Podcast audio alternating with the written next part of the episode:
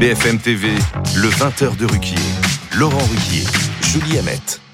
Bonsoir ou rebonsoir si vous êtes avec nous euh, depuis 20h euh, avec Julie Hamet. Nous allons évidemment continuer à commenter l'actualité du jour, mais nous allons le faire particulièrement en compagnie de notre invité jusqu'à 21h, Raquel Garrido, députée euh, France Insoumise, qui a déjà participé au trombinoscope il y a quelques minutes. On a entamé un débat avant l'heure même.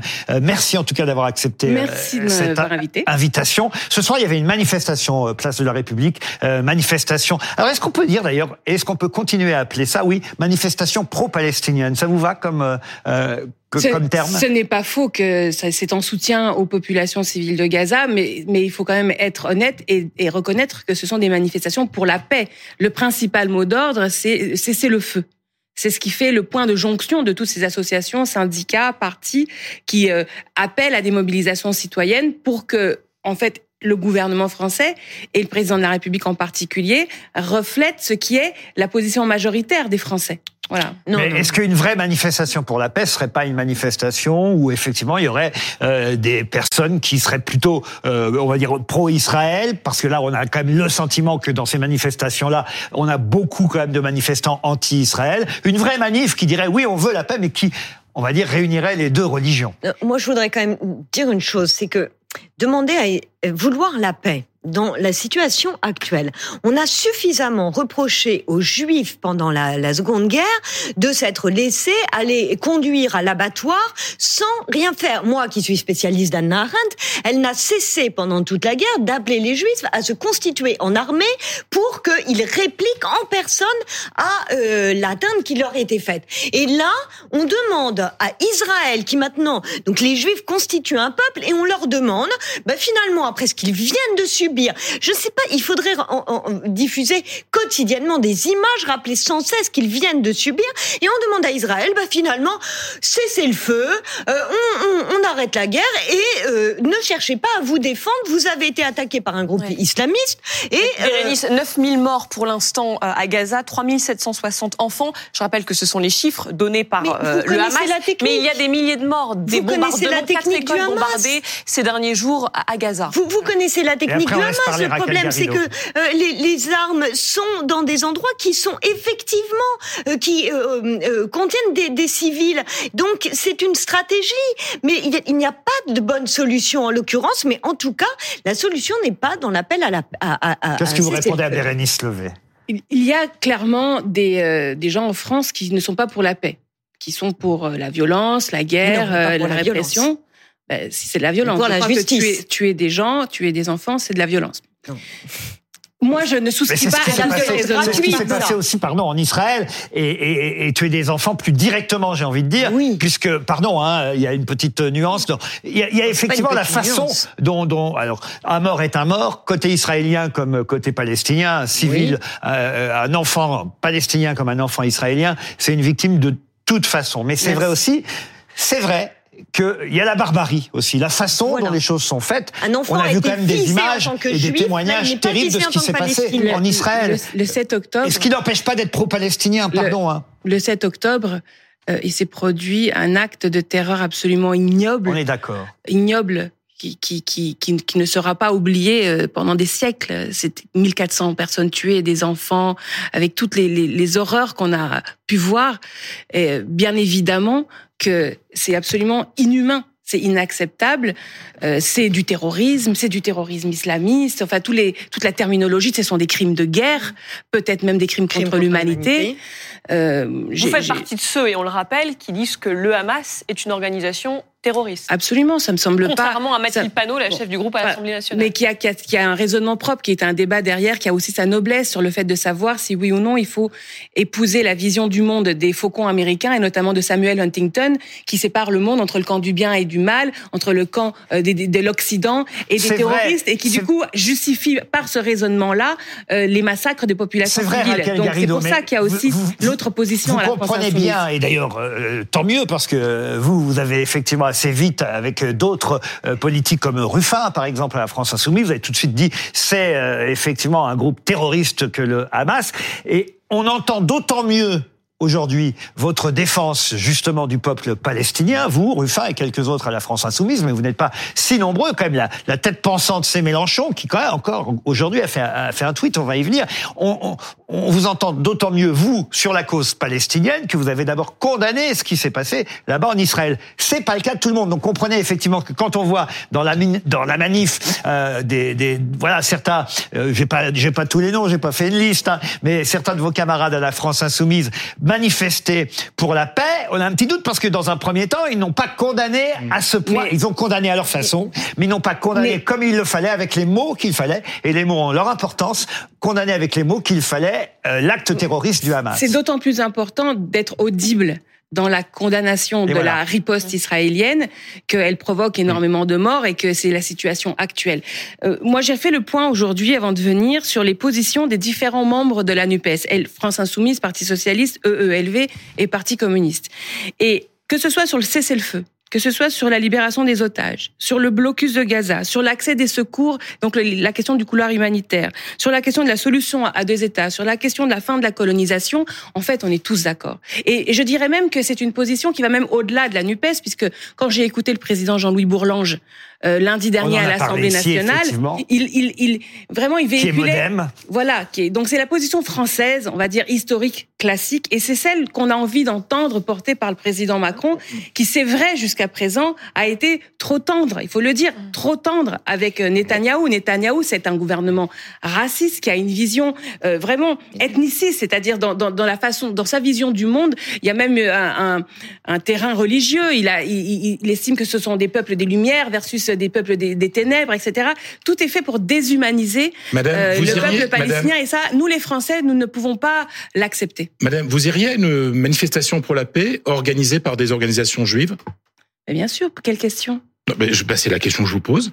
Et c'est tout à votre honneur. Mais je trouve que vous allez... votre sous-entendu est bizarre. Non, non, pas du tout, pas du tout, parce que moi je vais vous dire, il faut arrêter de voir le monde à travers la religion des gens. Et je trouve, et je, je vais non, vous parce dire, que là, ce sont des manifestations attendez, et je, pro-palestiniennes. Une, une, attendez, une, je, une manifestation donner... pour la paix, puisque vous dites que la manifestation palestinienne de samedi, mm. elle est pour la paix. Oui. Donc la, la, la, question me semble légitime. Une manifestation pour la paix organisée, par exemple, par le CRIF. Est-ce que vous y seriez et, et, même, je, vous, je vais peut-être vous l'apprendre, mais il y a même des organisations juives qui appellent samedi à la manifestation qui font partie du collectif, des nombreux collectifs. Uniquement organisés par les organisations je ne sais pas, Je ne sais pas si ça vous a échappé, mais de nombreux, nombreux juifs sont pour la paix. Et de nombreux juifs critiquent fermement la position de Netanyahou, et notamment chez les familles des otages. Parce que voyez-vous, la politique actuelle de, de l'armée d'Israël semble ne faire, un gouvernement du non national semble, semble, totalement, semble totalement nier euh, la, la, la, la, question de la survie, des chances de survie euh, des otages euh, israéliens, plus de 200 otages,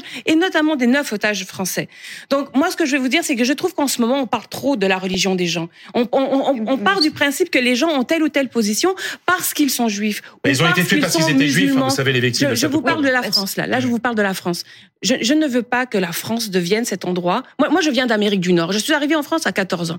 En Amérique du Nord, la société est organisée par communauté. Non, mais là, tu en es tout à fait d'accord. Et moi, je suis pour cette France où, en fait, je m'en fous de savoir c'est quoi votre religion. Je ne veux pas que votre position sur ce conflit naisse d'un a priori le religieux. Je ne veux pas qu'on assigne à résidence tel ou tel Français en fonction de sa confession. autant, autant je peux vous rejoindre sur ce point, mais vous savez très bien qu'aujourd'hui, combien sont mobilisés précisément contre les juifs. Notre problème aujourd'hui en France, c'est l'antisémitisme. Combien sont mobilisés contre les juifs, Mais l'antisémitisme n'est pas la réalité. Il y a, plus de 800 actes antisémites. Je rappelle le chiffre, plus de 800 actes antisémites voilà. qui ont été Et ça, c'est pas une mobilisation. Et, ça, ce n'est pas une mobilisation. Ça, c'est un délit qui doit être poursuivi et condamné, conformément à la loi. Vous pouvez pas dire que c'est une mobilisation contre contre ce qui se passe en Israël, antisémites. Mais il y a une confusion. Je voudrais vous, vous entendre il me semble. Non, je voudrais au moins vous entendre sur une chose, c'est que vous savez parfaitement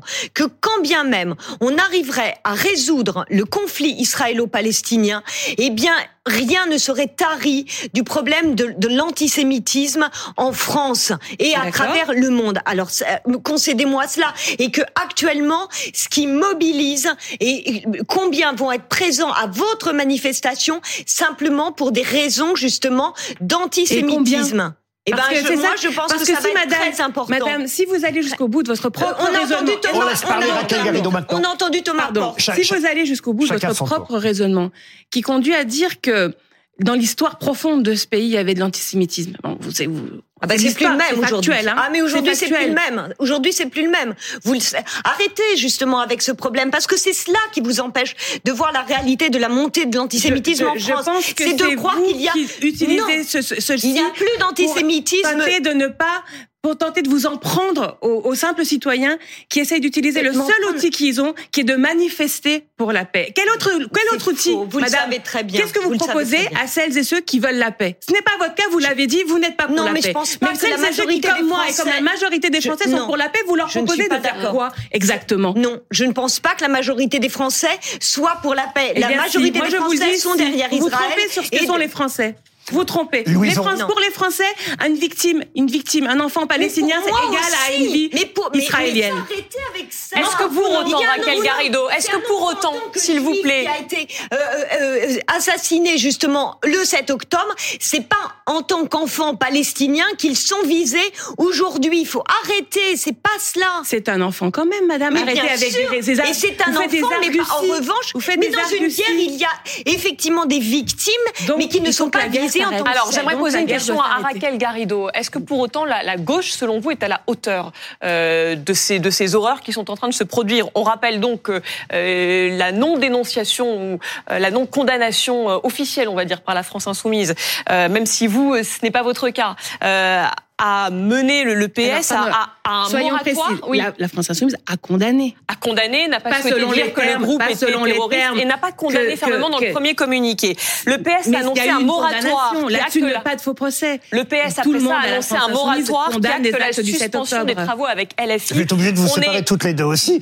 C'est quand même terrible. Non mais voilà, est-ce que la gauche, selon vous, est à la hauteur? Ça, mène, ça a mené à des divisions au sein de la NUPES, euh, au sein de la DLFI également. Est-ce que la gauche je, crois, je crois que je, vous en ai fait la démonstration et je suis allée vérifier. Je pense que rien n'empêche que la NUPES parle d'une seule voix à propos de ce qui se passe aujourd'hui à Gaza et nous devons le faire.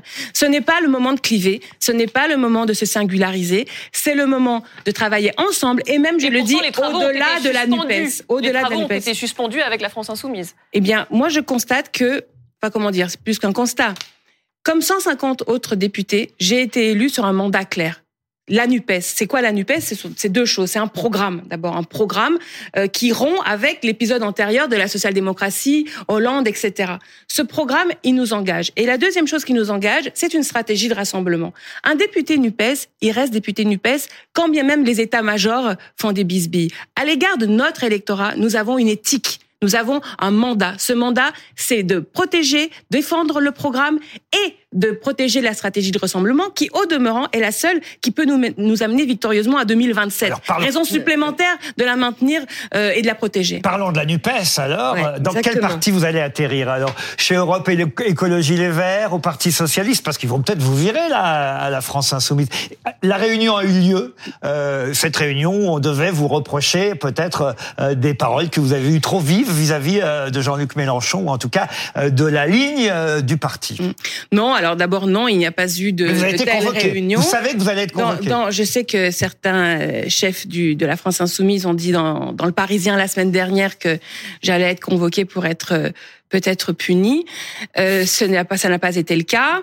Alors peut-être la semaine prochaine, euh, si jamais j'en ai des détails supplémentaires. Vous mais en, en, tout type, non, non, pas du tout. Non, ce que je regrette en revanche, c'est que moi je trouve que la discipline comme ça, c'est pas la façon mature d'aborder les éventuels désaccords politiques. Parce qu'il y a des désaccords.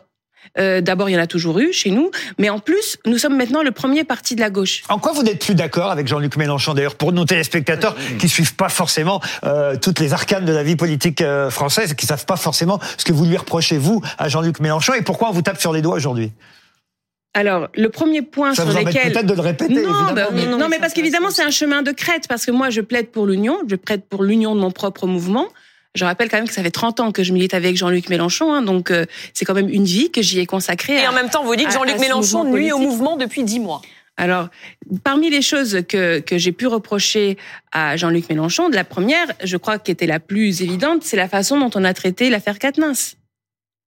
Je pense que l'affaire Quatennens aurait dû être un moment où le vraiment... député Adrien Quatennens, euh, accusé d'avoir giflé son épouse. Accusé et condamné, pour violence conjugale. Et qui est revenu à l'Assemblée. Voilà. Euh, voilà, je, je, et qui en même temps venait ici sur votre antenne euh, déployant une stratégie d'accusation vis-à-vis de, de, sa femme, de victimisation de sa propre personne. Et ça, c'est contraire à tous nos principes euh, féministes. Donc là, il y a eu quelque chose qui... qui je ne suis pas la seule. Point de hein. rupture, un premier point de désaccord franc. Euh, ensuite, pendant le mouvement des retraites, cette affaire Catin, ça a continué de nous polluer, puisque je rappelle qu'au deuxième jour de débat euh, sur les retraites, euh, il a été décidé par justement ses soutiens que Adrien reviendrait dans l'hémicycle. Certains des collègues l'ont applaudi au jour numéro 2 du débat sur les retraites. Et ensuite, pendant les retraites, au lieu de concourir à, à ce puissant mouvement de fédération qu'il y avait en France autour, euh, enfin, contre la loi euh, de retraite à 64 ans, 93% des actifs étaient unis sur la même orientation. J'ai trouvé que nous avons mis des coins, c'est-à-dire nous avons cherché à cliver alors que c'était un moment de, de, de important qu'il fallait gagner par une stratégie euh, d'unité. Et notamment, je pense, moi, qu'en février, on aurait pu voter, euh, passer au vote sur l'amendement de suppression de l'article 7, qui était l'article qui prévoyait la durée d'âge légal à 64 ans, parce que nous étions peut-être majoritaires dans l'hémicycle. Et comme on l'a vu ensuite le 16 mars, puisque toutes les, les députés autour de, du LR Pradier, en fait, s'apprêtaient à voter contre, euh, on était majoritaire. C'est d'ailleurs pour ça qu'il y a eu un 49-3 le 16 mars. Donc là, bon après vous allez me dire c'est peut-être pas des choses euh, très graves, mais, en toute hypothèse, alors il y a peut-être ça, mais il y a, des, ce que j'ai regretté aussi, c'est que j'avais pas l'impression qu'on aidait à l'unité de la NUPES, du pays, du mouvement syndical. Est-ce qu'il n'y a pas aussi une critique juste et à votre patron lui-même, votre patron lui-même, quand vous dites la France insoumise a été structurée comme un outil de campagne présidentielle pour Jean-Luc Mélenchon, ça ne peut pas durer comme ça. Est-ce qu'il y a une trop forte concentration, en gros, de, de, de, la France insoumise autour du personnage Jean-Luc Mélenchon? Moi, j'ai toujours dit, enfin, que faire une campagne présidentielle, c'est un moment d'extrême discipline. Et il faut, faut, reconnaître que nous étions très bons pour faire cela. Euh, l'équipe autour de Jean-Luc Mélenchon s'est spécialisé dans le fait de faire campagne à la présidentielle et avec les résultats que l'on sait, qu'on a vus et qui sont, sont bons. Cependant, je pense aussi qu'entre élections présidentielles, si on veut avoir d'autres ambitions, par exemple les élections euh, territoriales intermédiaires, et surtout si on veut se pérenniser dans l'avenir, il faut un autre type de structuration. Je pense qu'il fallait demander Vous êtes favorable à ce que Jean-Luc Mélenchon soit encore candidat à la prochaine présidentielle ou pas?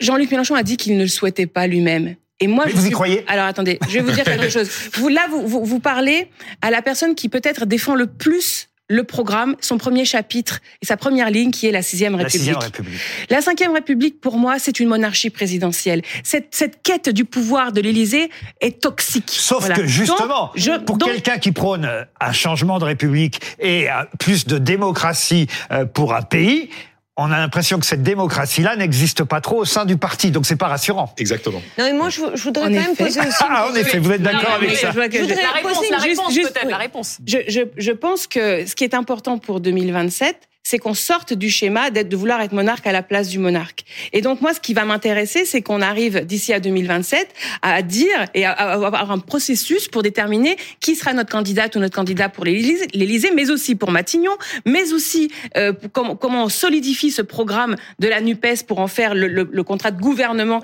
pour les 577 candidates et candidats.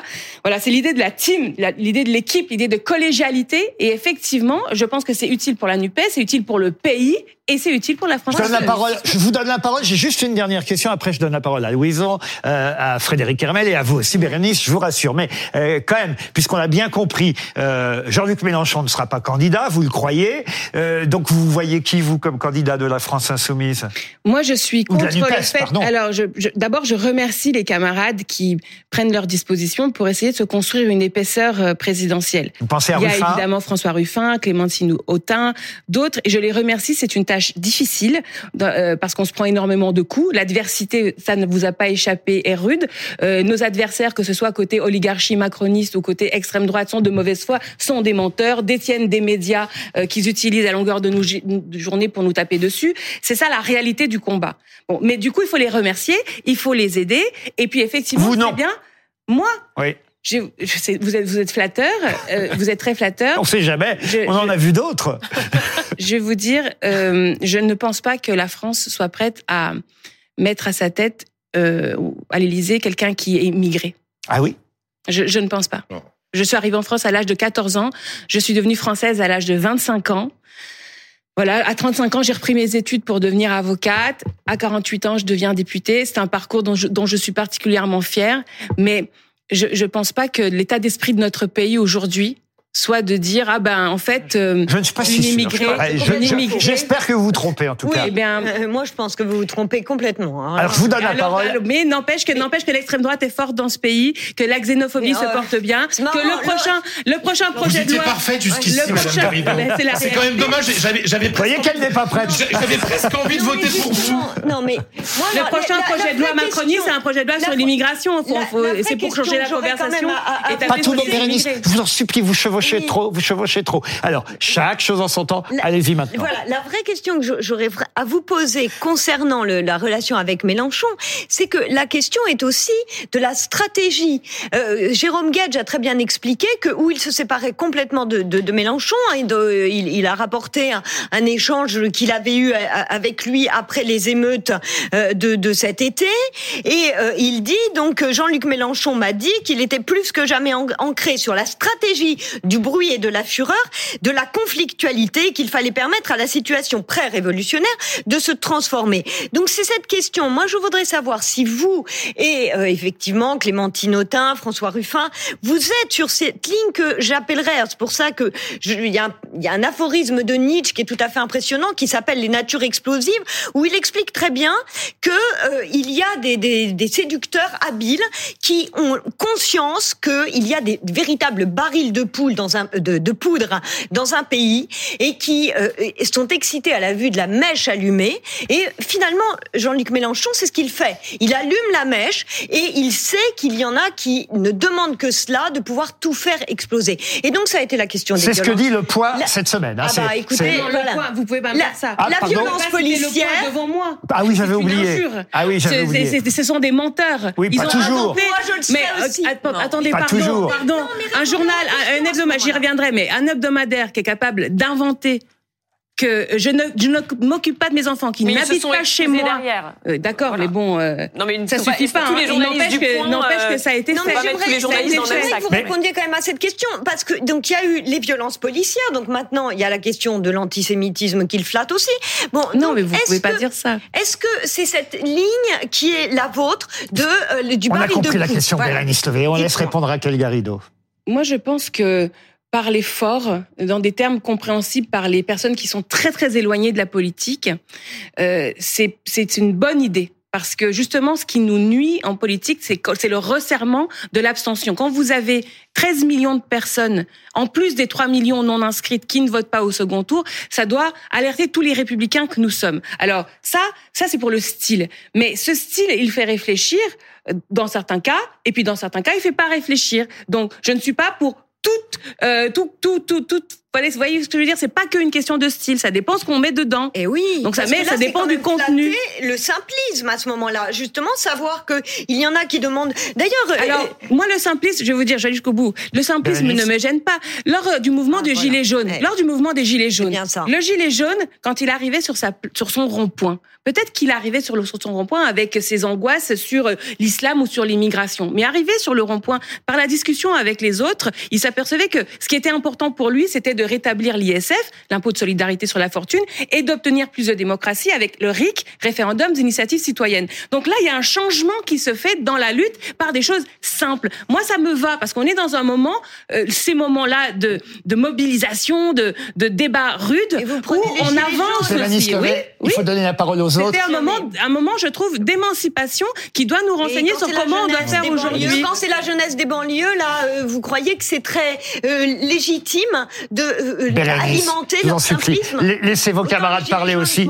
Louison, Louison qui n'a quasi rien dit. Louison. Je suis là.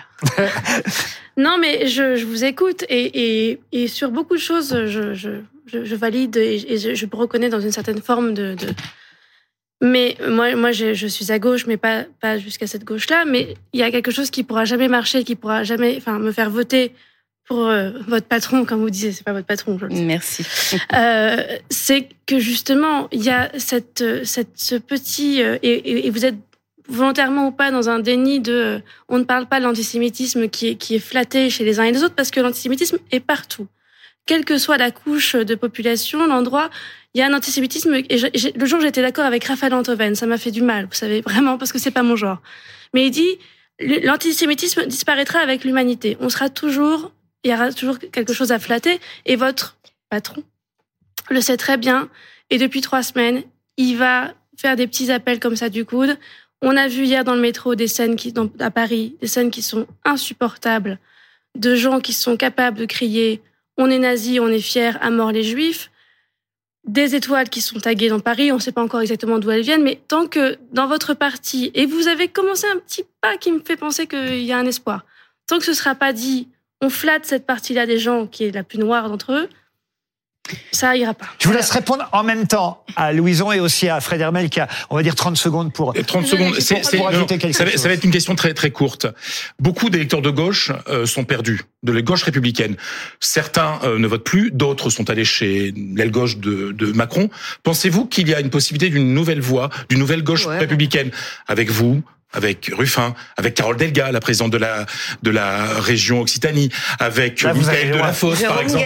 Non, Michael Delafosse, le, le, le, le, maire de Montpellier. Vous savez, une gauche républicaine. Serez-vous prête, prête à sortir de la LFI pour créer un nouveau parti plus rassembleur à gauche Il vous, il vous reste 30 secondes. C'est compliqué. Hein. Vous savez, Carole Delga est contre la NUPES et contre la stratégie du rassemblement. Et en réalité, elle oui, parle mais c'est républicaine. On relance pas. Je ne suis, même sur la laïcité, je ne suis pas d'accord avec elle. Elle finance sur deniers publics des, des, des ostentations euh, catholiques. Elle est aussi clientéliste que d'autres. Et moi, je suis une laïque 100%. C'est-à-dire, je suis pas pour la laïcité à géométrie variable. C'est aussi un désaccord que j'ai avec Delga ou, ou. Non, je, pense que la NUPES, c'est déjà le premier cadre. Évidemment, on peut l'élargir, mais c'est un cadre programmatique. C'est-à-dire qu'il a rompu avec les années Hollande, les années de la social-démocratie. Si on renonce à ça, on renonce à la victoire. Alors, et pour le reste, il ne faut pas non plus laisser,